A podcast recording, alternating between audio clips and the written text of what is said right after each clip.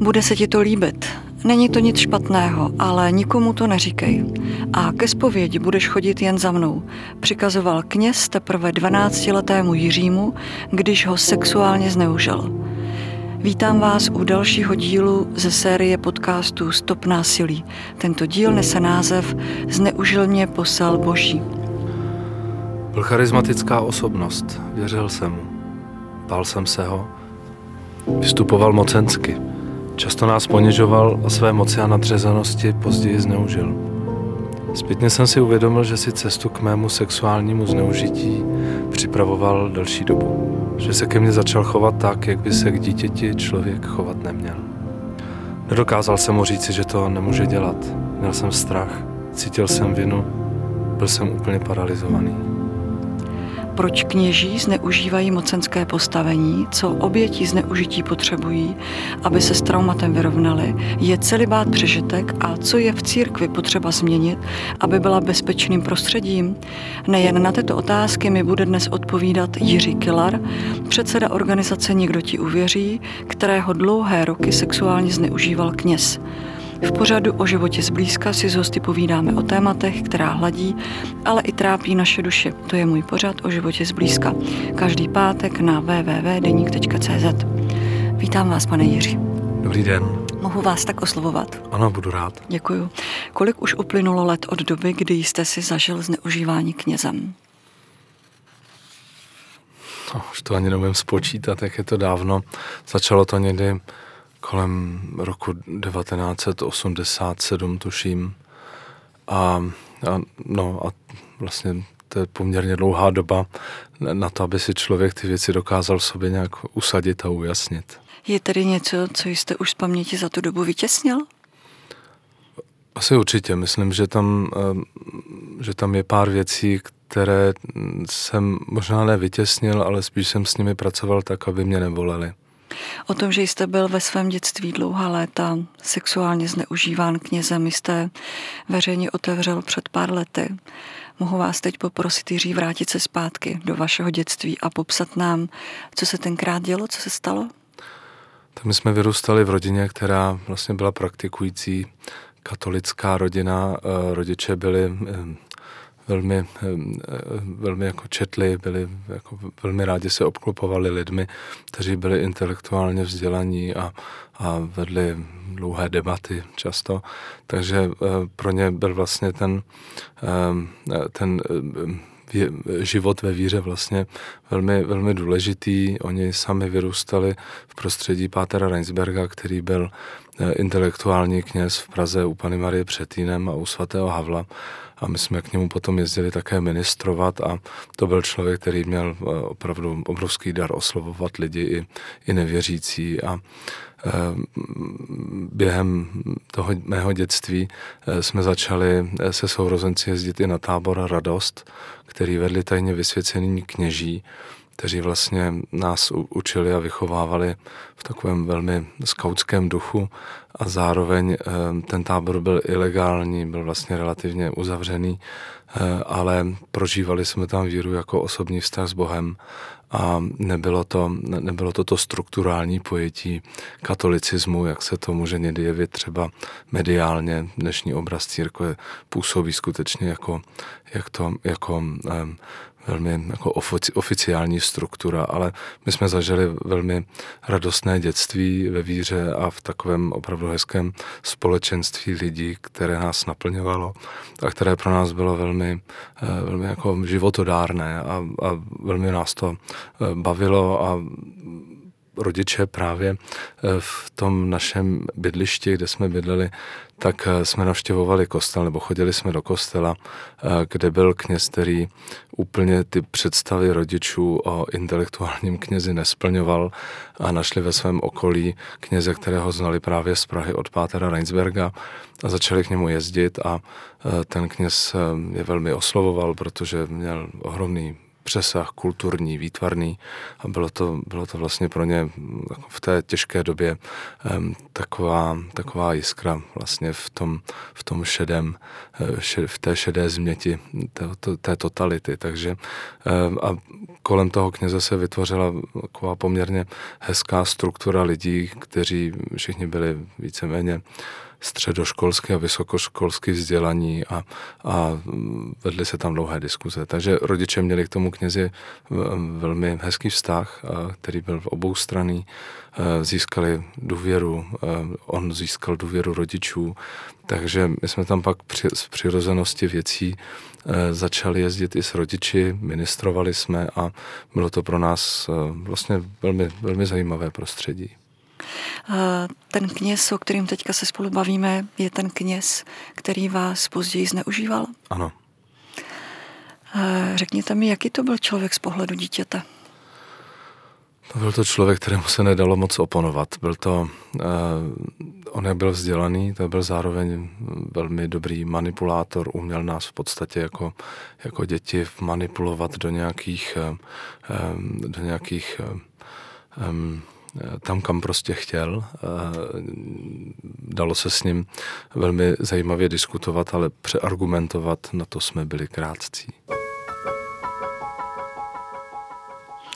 Vy jste říkal v úvodu, že tento kněz na to, aby vás zneužíval, se připravoval delší dobu. Jak se to projevovalo? Projevovalo se to tím, že já jsem jako kluk trpěl dost nízkým sebevědomím. Bylo to dané eh, tím, že se mi ve škole dost smáli eh, kvůli chození do kostela, to byl, to byl takový výborný terč pro mé spolužáky a proti tomu se velmi těžce bránilo, zvlášť my jsme byli vlastně jediná rodina, která chodila do kostela. Eh, ve škole jsme jako sourozenci eh, byli jediní, nebo možná tam byl ještě někdo ale bylo nás velmi málo a proti té přesile ty děti opravdu dokázaly vycítit tam, kde to nejvíc bolelo, takže se opravdu uměli trefovat. A ten kněz mi vlastně dával najevo, že, že o mě stojí, že um, že dával mi najevo, že jsem něčím cený, že mm, vlastně získal si moji důvěru právě tím, že mi dával najevo svoji pozornost, že, že zvedal to pošramocené sebevědomí. My jsme měli velmi dobrý vztah s rodiči, velmi hezky, eh, velmi otevřený vztah s rodiči, že jsme mohli s nimi velmi hezky diskutovat ale ten kněz vlastně na to šel eh, jinak. Dneska už vím, že se tomu té přípravě eh, toho pachatele, aby si připravil tu oběť, se říká odborně grooming. Ehm, pro ty, co to neznají, vyhledejte si to na Google.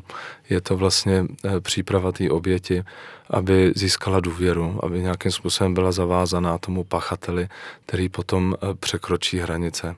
Takže já jsem od toho kněze dostával různé dárky, ať už to byla eh, ve formě knih, různých her, bral mě do restaurací, kam nás rodiče nebrali, protože neměli peníze na to a e, do bazénu a do sauny. A tam to vlastně začalo. Takové to pomalé překračování hranic, kdy občas letmo na mě šáhnul a já jsem nevěděl, jak na to mám reagovat. Bylo mi to nepříjemné, ale, ale byl jsem v úplně jiném postavení proti jeho autoritě.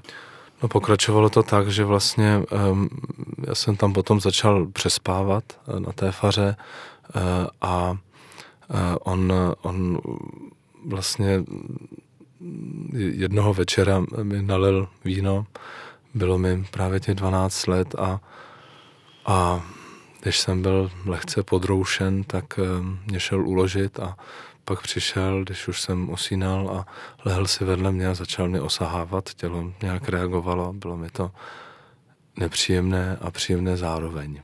Tatínek s námi o sexualitě hovořil velmi otevřeně, ale vlastně vůbec jsem netušil, proč do toho vstupuje ten člověk. Tatínka jste se třeba na to nezeptal, když jste se vrátil z Fary domů nebo maminky? No potom jsem hrozně toužil, ale eh, bál jsem se z několika důvodů. Vlastně pro pochopení celého toho kontextu je důležité, aby eh, já jsem se hrozně zaléval studem. Jakože mě opravdu dostal jsem se do takových vlastních smyček. Jednak nedokázal jsem se vyhranit vůči tomu člověku, říct prostě stop, jako nemůžeš na mě šahat. E, druhá věc byla, že jsem cítil vůči němu jakýsi závazek, právě proto, že si mě získal tou pozorností a podporou, takže proti tomu se velmi špatně vymezuje. Další věc je, byl to kněz a asi ví, co dělá.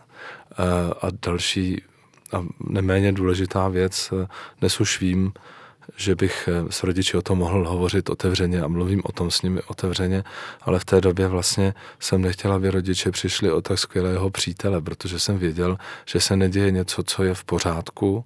Nevěděl jsem, jak by na to moji rodiče zareagovali a vlastně, um, vlastně jsem to nějak v sobě uzavřel, ale ono se to vlastně opakovalo s každým vlastně příjezdem na tu faru a přespáním, tak vlastně se to začalo opakovat a potom už z toho nešlo vůbec vylíst ven.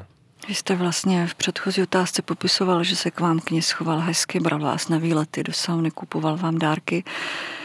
Bál jste se, že byste o tyto, řekněme, ve velkých uvozovkách výhody mohl třeba přijít? Toho jsem se ani tak nebál. Já jsem spíš byl na něj víc navázán citově, že vlastně jsem ho byl zavázán, eh, bral jsem ho jako, jako dobrého přítele, nebral jsem ho, eh, nebral jsem to rozhodně zjištně, myslím, že to zase nebyly takové věci, bez kterých bych se nedokázal obejít. Vlastně jedna z těch věcí, ke kterým, ehm, ke kterým mě ten kněz eh, dotlačil, bylo vlastně, že to zůstane naše tajemství že to zůstane, jen, zůstane jenom mezi námi a ke zpovědi budu chodit jenom k němu. Právě proto, aby se to nikdo nedozvěděl. On později, když jsem vlastně začal o těch věcech hodně přemýšlet a vlastně jsem ne, kolem těch 14-15 let už vnímal, že je to úplně mimo, mimo jako to, co bych vůbec jako uvažoval o tom tyhle věci dělat. Ale nevěděl jsem, jak z toho ven, tak jsem mu to začal nějak rozporovat takovýma jemnýma otázkama, kdy jsem se ho ptal, říkám, ty jsi kněz a jak, jak se můžeš dopouštět takových věcí, eh, sahat na muže, jak vlastně já jsem vůbec v té době nevěděl ani netušil eh, něco o homosexualitě, že v té době se o homosexualitě vůbec nemluvilo. Um, další věc byla, jsem říkal, ty máš žít v celibátu a dotýkáš se mě. Takže to byly takové věci, kdy, když jsem se ho vlastně začal ptát a on to racionalizoval velmi, velmi umně a velmi, eh, velmi mm, eh, manipulativně a argumentačně přesvědčivě dokázal říkat o tom, že je to pro mé dobro, že se mi to líbí a, a že on má nějaký dispens z Říma, to znamená jako nějaký povolení pro to, aby v té těžké době toho komunismu mohl, mohl tyto věci eh, dělat, protože mu to umožní nějakým způsobem přežít ten totalitní systém. Jiří, říkáte, že po té, co vás tento kněz zneužil, tak byste se k němu měli jít vyspovídat. Eh, neuvěřitelná arogance v tomhle směru, z toho na mě čiší. A řekněte mi, jak taková spověď probíhala. Byl to moment, kdy jste mu mohla říct, nelíbí se mi to, nebo to, co cítíte, nebo jste ke zpovědi nikdy nešel? Ne, já jsem té zpovědi chodil, vlastně zpověď vnímám jako duchovní rozhovor mezi dvěma uh, lidmi. Um, hodně jsem přehodnocoval uh, vlastně uh, formu zpovědi. V dnešní době už mám ty věci eh, posazené poněkud jinak. Opravdu to beru jako duchovní rozhovor eh, mezi rovnocenými partnery a vlastně bavíme se o tom, jakým způsobem třeba moje skutky kolidují vlastně s mým pohledem na Boha. Ale v té době to vlastně probíhalo tak, že já jsem už cítil vlastně v podstatě skoro od začátku, i když jsem to neměl pojmenovat, že něco není v pořádku tak jsem se mu vlastně spovídal z toho, co jsme spolu my dva dělali a on to, on to schazoval. On říkal, to nic není, to je pro tvoje dobro, to je v pořádku, to je zdravý. Jo, a vlastně a dával mi, dával mi potom jenom, abych se pomodlil prostě nějaký jako odčenáš a zdráva s Maria, ale vlastně eh, já jsem cítil, že to je, že to je vlastně jakýsi únik, ale neměl jsem to ještě pojmenovat v té době. No. Myslím, že ani duchovně jsem na tom nebyl v té době úplně zralý. Co to všechno, co mi tady popisujete, jste dokázal skrývat před svými rodiči, když jste se vrátil domů? To je moc hezká otázka. Ehm, poslední dobou hodně přemýšlím vlastně nad tím, když se dívám zpětně do toho svého života, eh, v jakých eh, světech jsme žili a jak jsme dokázali přepínat. My jsme vlastně žili v rodině, kde jsme otevřeně mluvili, rodiče s náma otevřeně mluvili i o politice, o, tom, jak je ten komunistický režim špatný a zločinný a měli v našem okolí byli i lidi, kteří byli zavřeni ve vězeních jako kněží nebo i, i civilní lidé. Ehm, měli jsme část rodiny v emigraci, takže jsme stáli na, na, na určité straně proti tomu režimu a rodiče ty věci pojmenovávali velmi věcně. A říkali, že nemáme o věcech, o kterých se bavíme doma, bavit ve škole, na veřejnosti a tak, že to zůstává v rodině. A to byl pro mě jeden svět. Pak jsme jezdili na ten katolický tábor, kde jsme vlastně prožívali eh, hrozně hezké věci, ale na tom táboře nás také zavázali tajemstvím a říkali, nemůžete rodičům říkat, že tady sloužíme mše, že jsme tajně vysvěcení kněží, protože by nás mohli zavřít. To znamená, to byl druhý svět. A my jsme dokázali, a ve škole jsme se taky bavili o nějakých věcech, ale rodiči, s rodiči jsme o tom mohli otevřeně zcela jistě mluvit. Ale bylo to vlastně takové přepínání z jednoho světa do druhého, taková až schizofrenie. A, a vlastně nějakým způsobem jsme v tom uměli chodit a vlastně každý, kdo si vzpomene, kdo vyrostl vlastně za komunistů a zažil takovéhle situace, eh, tak vlastně věděl, že určitá, eh, určité tajemství prostě z té rodiny neponese na veřejnost a podobně.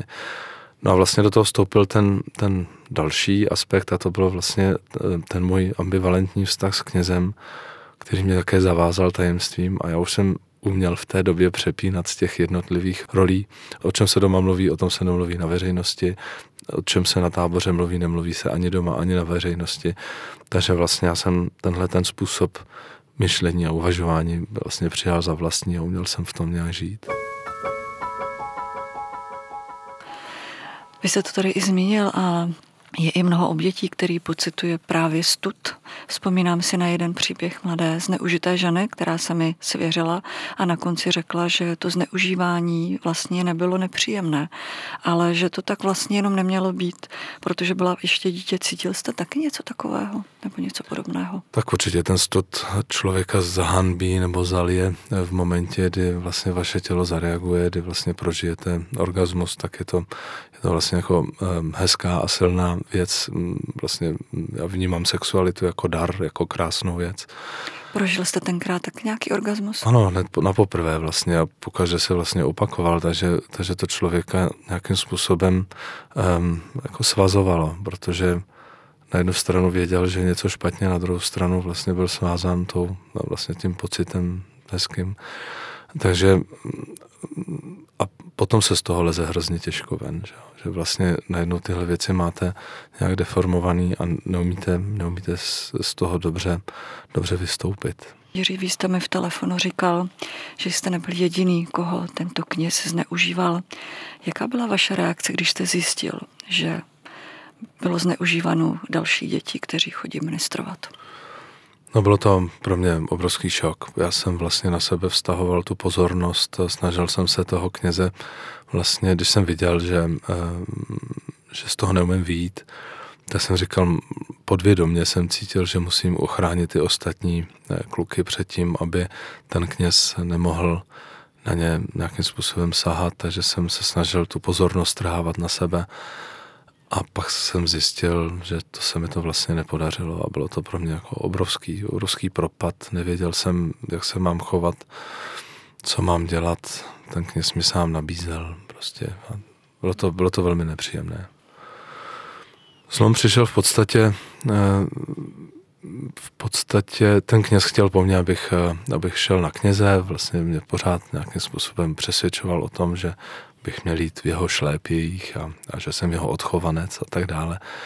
Takže jsem uh, šel po, nějak, po vojně potom pracovat do státní tiskárny cenin a během toho jsem se rozhodl, že budu studovat teda na kněze, šel jsem do Litoměřic, nebyl teologický konvikt, to byl přípravný ročník do semináře, před seminářem, který potom to studium trvalo pět let potom toho semináře.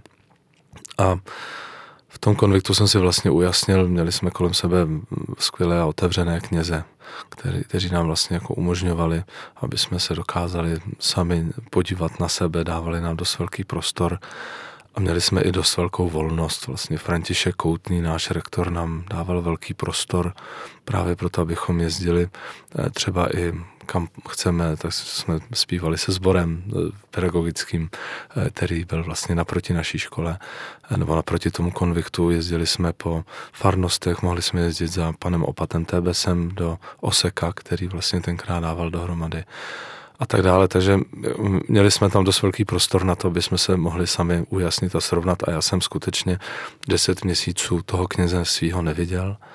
A mě to hrozně pomohlo od toho se od něj osamostatnit. A když jsem potom přijel na prázdniny a jel jsem za ním na praxi, on chtěl, abych k němu jel na praxi, tak jsem k němu jel a řekl jsem mu, že jsem skončil s těma fyzickýma věcma nebo s těma tělesnýma věcma, že to svoje poslání beru vážně, sice nevím, jak dopadne, ale, ale už tyhle věci mezi námi se konat nebudou, bylo mi něco přes 20. Jak na to ten kněz reagoval? Agresivně.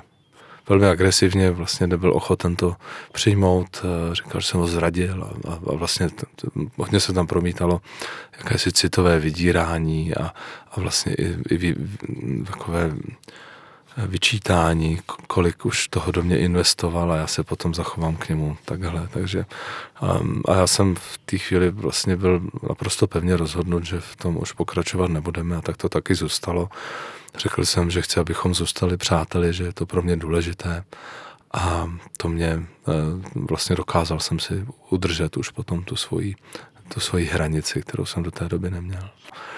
A řekl jsem mu, že jsem se zamiloval, že si chci jít za hlasem svého srdce a že to pro mě velmi důležité a, a že vím, proč to dělám, že konečně nějakým způsobem jsem si ty věci a priority srovnal v sobě. A jeho reakce byla neskutečně sprostá a vulgární, kterou nemůžu ani v médiích publikovat, protože bylo to něco otřesného, zahranou. Um, a já jsem si uvědomil, že vlastně jsem nebyl ničím jiným, než jenom nástrojem pro jeho použití.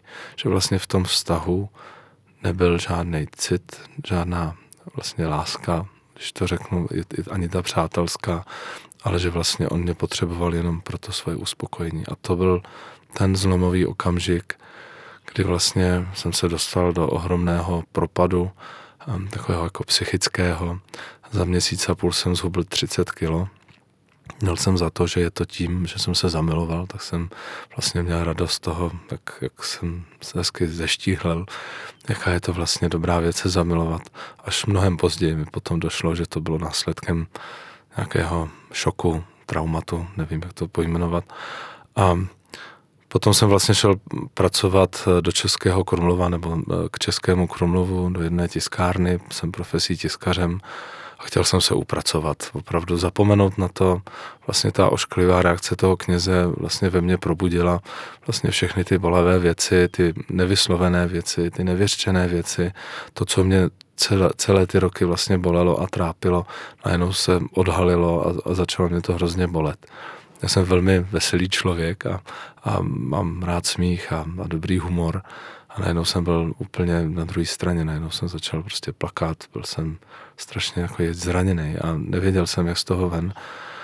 Ani jsem to vlastně neuměl pojmenovat, co se mi to děje. Tak jsem potkal kolegyni, která vlastně byla nějak smutná, tak jsem jí nabídl, že bych byl rád, aby, že na ní vidím, že je smutná a že pokud by potřebovala, že jsem tady pro ní, byl jsem nějak citlivý vůči její bolesti, ale že to nechávám na ní, aby o těch věcech eh, mluvila svobodně, až ona bude chtít. A ona za mnou přišla a začala mi vlastně sdělovat, jakou, jak je obětí vlastně domácího násilí, jaká je špína špinavá, že si za to může sama, že jí to je její chyba, že nenávidí sebe, nenávidí svoje tělo. A já jsem si nenávidí toho svého muže. Já jsem si najednou začal uvědomovat, jak moc je ten její příběh pro mě důležitý v tom, že jsem si dokázal ty věci v sobě díky ní pojmenovat. Začal jsem si vlastně vypisovat v časové ose, co se mi stalo, jak se to stalo, jaká byla moje role, jestli jsem to mohl ovlivnit. Netušil jsem, že je to práce pro terapeuty. Vlastně bylo to v roce 97 až 8 až 9, vlastně dva roky mi to trvalo. A vlastně tohle to mi pomohlo v tom nějakým způsobem nahlídnout sám na sebe přes ten její příběh. Vy jste tady zmínil špína špinavá. Cítil jste se taky tak jako špína špinavá? Cítil jsem se Neužitá? strašně. Strašně. Opravdu um, měl jsem pocit vlastně, že nic neznamenám, že nic nejsem, že jsem prostě úplná nula a vlastně to sebevědomí bylo úplně, úplně dole, na nule. Vy jste se ale nakonec rozhodl tuto vaši zkušenost sexuální zneužívání knězem řešit s arcibiskupstvím. Proč až v roce 2019 a jak se k těmto informacím církev postavila? Ten okamžik vlastně toho, proč jsem, eh, proč jsem o těch věcech začal mluvit, tak bylo vlastně v roce 2018 se na mě obrátila Renata Kalenská, s kterou jsme přátelé a ona o tom mém příběhu věděla, protože jsme se o tom, o svých životech vlastně bavili velmi blíz, blízka, otevřeně. A ona mi navrhla, abych vlastně o těch věcech promluvil, že je to důležité, aby se vlastně tohle téma dostalo i na veřejnost. Eh, takže jsem jí poslal do háje, řekl jsem, že v žádném případě tohle nebudu nikde otevírat. Nakonec jsem to udělal a očekával jsem eh, vlastně obrovskou vlnu nevole ze strany katolické církve. A najednou vlastně první, kdo mi vyjádřil podporu, byl pan Opat Ostronek, který mi poděkoval a, a nabídl vlastně i nějakou péči, pokud budu potřebovat. Vlastně mě to velmi eh, až jako dojalo a, a překvapilo, jak, že, že vlastně um, s, jsem zjistil, jak je mezi, jak jsou mezi, mezi kněžími, jak jsou skvělí a citliví lidé.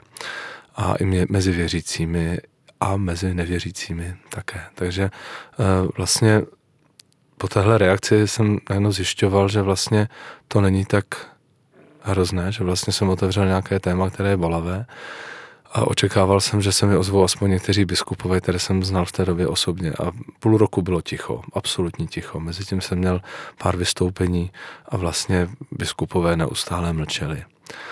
Pak jsem se asi po půl roce rozhodl, protože ten, věděl jsem o tom mém knězi, on byl celý život těžký alkoholik, že vlastně on už v té době nebyl schopen sloužit mši, že často vlastně nesloužili několik měsíců tak jsem a věděl jsem, že vlastně pije velmi destruktivně, že opravdu zřejmě ho to nějakým způsobem dohánělo, tahle ta situace. Tak jsem se rozhodl, že budu, eh, že vlastně kontaktuju eh, svého biskupa, který to má na starosti, pana biskupa Wasserbauera, tady v Pražské arcidiecézi. A že mu vlastně vysvětlím ten příběh a že to z mé strany není akt pomsty vůči tomu knězi, ale že bych byl rád, aby se církev o něj postarala aby vlastně ten jeho nedůstojný způsob života, aby nějakým způsobem uh, mu poskytla péči v nějakém z kněžských domovů, které církev spravuje a má, aby se o něj někdo postaral a dal mu třeba možnost nějakých terapií, aby mohl nahlédnout na ten svůj život, co způsobil. Nejenom mě, ale i jiným. Načež vlastně se mi pan biskup ozval, hnedka vlastně musím říct, že ta jeho reakce byla velmi rychlá. Domluvili jsme se na termín setkání a e, následující týden jsem ho ještě požádal před tím setkáním, že by mě zajímalo, jak celý ten proces bude probíhat.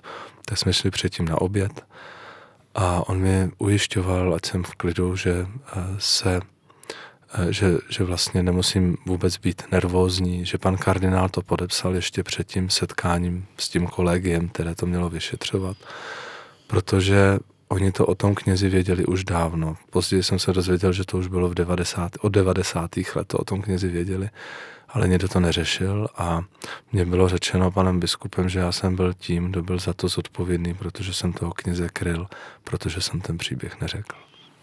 Počkejte. Takže selhání církve, kněz, který vás neužíval a k tomu kardinál Duka, který o praktikách kněze věděl, včetně biskupa Basenbauera, tak místo, aby to řešili, vyšetřovali, tak tu špínu nebo odpovědnost hodili na vás? No ano, um, umyli si ruce jako Pilát nad Ježíšem. Byl to prosím vás, nebo respektive na mě tak působí, že to byl jakoby záměr vyděsit případně i ty ostatní nebo ty budoucí oběti sexuálních trestných činů a tak nějak řečeno slušně jim zacpat pusu. O tomhle jsem víceméně velmi přesvědčený, protože teďka jsme to vlastně zaznamenali v kauze Dominika Ferryho, kdy vlastně on tam zveřejnil jméno oběti. Ano. Nejen on, ale bohužel i soud, který vylepil na dveře jména obětí. No. A tohle já považuji právě za, za akt zastrašování obětí, aby o těch věcech nemluvili. Pro církev je to velmi nepříjemná situace, která se ale dá řešit. Ovšem um, problém je v tom, že biskupové mají mentalitu obranářů dobrého jména církve. A vlastně uvědomil jsem si, v kostelích se eh, často mluví o lásce, o milosrdenství, o utrpení, o bolesti a o naději. A vlastně o těch věcech se skloňuje ve všech možných pádech. A najednou zjistíte, že se dostanete do kontaktu s biskupy, kteří vlastně oni o tom hezky mluví, ale vůbec netuší, co to je. Takže uh, kardinál Duka, přestože jsem prosil o to, aby, uh, aby um, toho kněze nedávali trestní, na něj trestní oznámení, protože jsem nějakým způsobem cítil pořád vůči němu vztah. To je taky důležité si uvědomit, že tam, kde probíhá nějaký dlouhodobý vztah, i když je ambivalentní, že, že, že ta oběť většinou naváže citový vztah i vůči tomu člověku a ten cíl je eh, v podstatě, proč ty věci chce řešit, aby to zastavila, to, co se děje, nebo aby ty věci se pojmenovaly, aby, aby došlo k nějakému, eh, k, nějakému, k nějaké spravedlnosti. Že tam není vysloveně žádné vyřizování účtu a tak to bylo i u mě. A kardinál Doka vlastně hnedka vypálil do médií, do všech médií celostátních, že kardinál Doka zasahuje, že v případě Jiřího Kilara tam bylo skutečně explicitně eh, eh, celé mé jméno a běželo to všemi médii, jak tištěnými, tak, eh, tak všemi ostatními. Tak běželo moje jméno. Bylo to pro mě jako velmi zatěžující pro mou rodinu a, a vlastně pro všechny moje blízké, takže to bylo velmi nepříjemné a ten kněz vlastně mm, musel na výslechy, nebo policie jezdila za ním. Já jsem musel na výslechy i moji rodiče a to vlastně mám za zlé kardinálu Dukovi asi nejvíc. Je, ne, že jsem já musel na výslechy, já jsem na to byl připravený. Ale to, že tam museli moji rodiče, kteří si to vlastně nesou celý život jako svoje selhání, jako svou vinu. A to pro mě bylo velmi těžké. A ten kněz potom se eh, rozpil ještě víc, začal mnohem destruktivněji pít, až si přivodil nějaké zdravotní problémy, lehl si do nemocnice nebo šel do nemocnice a vlastně tam do půl roku zemřel. Takže to pro mě bylo eh, taky, taky jako velmi těžké, zvlášť potom, když jsem se dozvěděl, že ehm, eh, já jsem vinen tím, že, že ten kněz zemřel, že je to moje chyba, že já jsem ho zabil. Máte ten pocit, že jste tomu pomohl? No, myslím si, že se asi některé věci tím urychlily. Ehm, já toho, ehm, já nelituju toho, co jsem udělal, ale řekl bych, že ehm, já jsem zodpovědný člověk a nebojím se nést odpovědnost, ale v tomto případě eh, vnímám, že tu odpovědnost má na sobě církev, biskupové, kteří ty věci měli řešit eh, s citem a, a s nějakým eh, vnímáním těch souvislostí a ta odpovědnost jde za nimi zcela jistě. Omluvila se vám nakonec církev, když už to neudělal samotný pachatel? Pokud budeme vnímat církev jako eh, strukturální pojetí církve, jako biskupové, tak, tak jediný Tomáš Holub vyjádřil vlastně opravdovou lítost. Plzeňský biskup a, a je to, eh, to je pro mě jako velký člověk. Ostatní biskupové, v podstatě někteří tím mladší nachází nějakou odvahu vlastně o těch věcech mluvit a řešit ty se ctí. Ti starší tam si nedělám iluze. Ale jedna věc je vlastně důležitá, ještě co se týče toho odpuštění. Eh, jestli se mi církev omluvila. Když jsem si to vyřídil s tím svým knězem, jako by vyříkal, eh, tak jsem to sdělil jednomu mladému knězi, který eh, vlastně, s kterým jsme byli v kamarádském vztahu a, a říkal jsem mu mezi čtyřma očima, ale eh, ve vašem eh, okolí tady působí tento kněz, stalo se mi tohle, já jsem si to s ním vyříkal, nechci to někde řešit, nechci to medializovat, chci žít, ale jenom kdyby se dozvěděl nějaký jiný případ, tak aby si věděl, odkud se to může dít. A on přijel za 14 dní a řekl mi, ty jsi takový hajzl a začal mě spochybňovat. Proč jsem to, proč osočuju tak skvělého kněze, jako je tenhle, ten on jel za ním, ten mu samozřejmě ten ho zmanipuloval a on, ten kněz mi vlastně eh, potom vlastně dost nadával, ten mladý kněz, ten, ten kamarád. A, a pro mě to bylo strašně těžké, protože jsem najednou cítil to, že mi někdo nevěří, že, že je to pro mě vlastně strašně destruktivní, že vlastně eh, já se svěřím s nějakým příběhem a, a to je hrozně jako, říkám to proto, protože to vnímám jako velmi důležité, když za váma někdo přijde a sdělí tuhle tu zkušenost, tak eh, vaší roli není to vyšetřovat nebo spochybňovat, ale naslouchat. Pak jsem asi za půl roku šel za, eh, za knězem, který byl na Dobříši u našich páter Stanislav Gura a to je, to je člověk s velkým srdcem a já jsem mu vlastně ten svůj, řekl jsem, že s ním potřebuji mluvit, cítil jsem jako ohromnou touhu vlastně eh, nějak ty věci narovnat a nějak jako najít nějaký, nějaký pokoj. Tak jsem za ním šel a, a říkal mu, hele Stando, já ti potřebuji něco říct a začal jsem mu vyprávět ten příběh a toho Standu to dojalo úplně a jako rozplakal se objal mě a požádal o odpuštění. A to pro mě bylo právě takový usmíření s katolickou církví. Vzpomínám si, že ve stejném roce 2019 probíhal vatikánský summit, který se zabýval sexuálním zneužíváním kněží a ve stejnou dobu kardinál Duka tento problém dost bagatelizoval a okomentoval to tak, že jde spíše o hysterii a že provinili kněží tvoří promile z celého kléru. Ale podle toho, co mi tady vyprávíte, nejde o promile. Je to tak.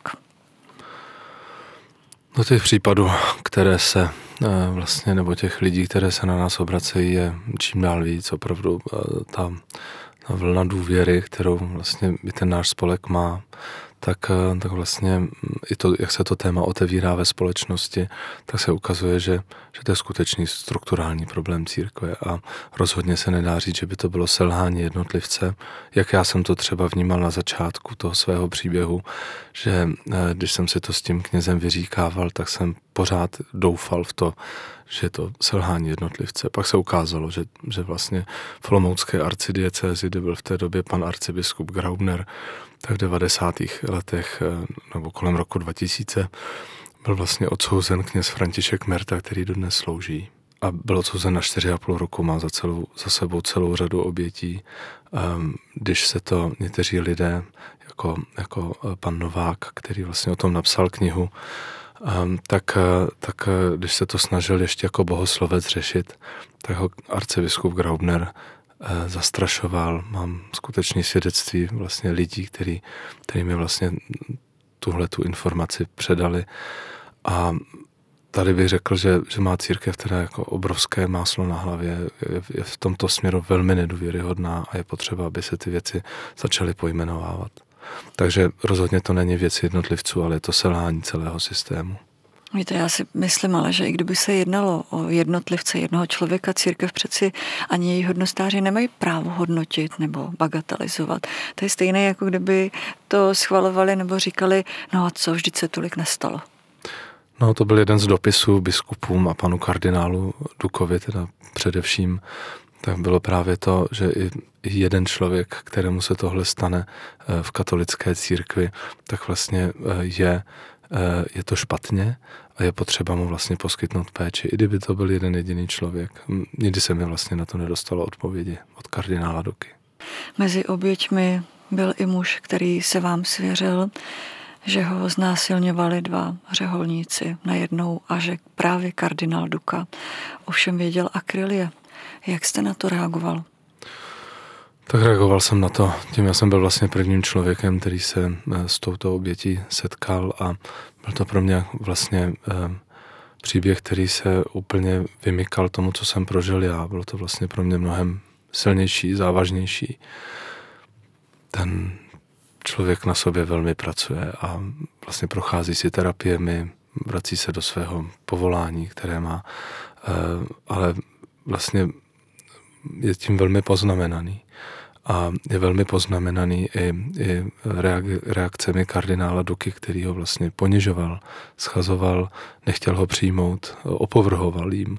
Takže toho člověka dostal i do situace, kdy, se, kdy už ta oběť nevěděla jiné řešení, než že na kardinála Duku dala trestní oznámení, což kardinál Duka eh, potom eh, postoval na svém facebookovém profilu pod tím se rozjela naprosto nedůstojná diskuze, kde vlastně bylo zveřejněno jméno té oběti. Já jsem kardinála Doku vyzval, aby, eh, aby stáhl tu nedůstojnou diskuzi, že respektuji jeho právo na to dát si na svůj facebookový profil, eh, co, co chce, ale že má povinnost chránit identitu obětí. Na Češ se nic nedělo, několikrát jsem ho vyzval a když se nic nedělo, tak jsem mu napsal, e-mail, další e-mail, kde jsem dal dokopy všechny biskupy, české i moravské. Dal jsem dokopy i nuncia, tehdy to byl nuncius Balvo, a napsal jsem poměrně ostrou reakci na to, jakým způsobem je v, katolické, v české katolické církvi nakládáno s obětmi, že vím, v té době jsem věděl eh, o více jak 50 obětech a že vím i o případech, jak biskupové Eh, jednali s těmi obětmi špatně a že je potřeba tuto mentalitu změnit. Načež přišla odpověď, eh, výhružný dopis Ronalda Němce, právníka, pana kardinála, že jestli nezdělí jména obětí a pachatelů, takže na mě dej, budou nuceni dát trestní oznámení. Pak jsem, eh, já jsem na to asertivně reagoval, protože ten text byl velmi manipulovatelný, zmanipulovaný ze strany pana Němce, takže jsem mu ty věci tam dal do, do přesného kontextu. A ujistil jsem ho, že jsem s policií, eh, že s policií spolupracuji tam, kde je to nutné a potřeba.